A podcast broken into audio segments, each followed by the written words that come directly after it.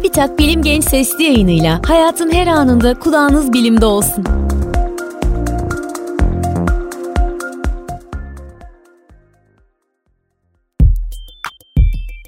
Gök cisimleri neden yuvarlaktır? Bir gök cisminin şeklini belirleyen en önemli etken kütle çekimidir. Yıldızlar, gezegenler ve gezegenlerin uyduları yuvarlak şekle sahipken, asteroid gibi daha küçük gök cisimlerinin şekilleri düzensiz olabilir. Bir gök cisminin şeklini belirleyen en önemli etken kütle çekimidir.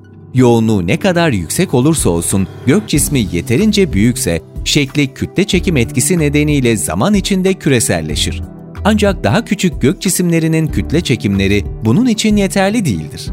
Örneğin, çapı yaklaşık 950 kilometre olan Ceres cüce gezegeni, küresel bir şekle sahipken, uzunluğu yaklaşık 34 kilometre olan Eros asteroidinin şekli yer fıstığına benzer. Ancak görece büyük gök cisimleri olan gezegenlerin kusursuz bir şekilde küresel oldukları söylenemez. Yüzeylerinde bazı girintiler ve çıkıntılar görülebilir.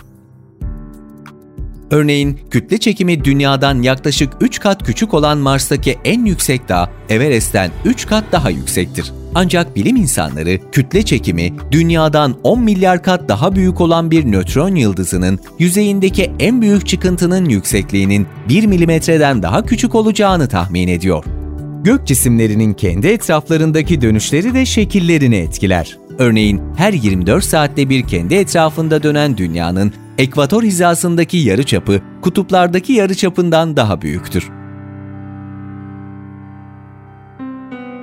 Bilim Genç Sesli yayınlarını SoundCloud, Spotify, Google ve Apple Podcast kanallarımızdan takip edebilirsiniz.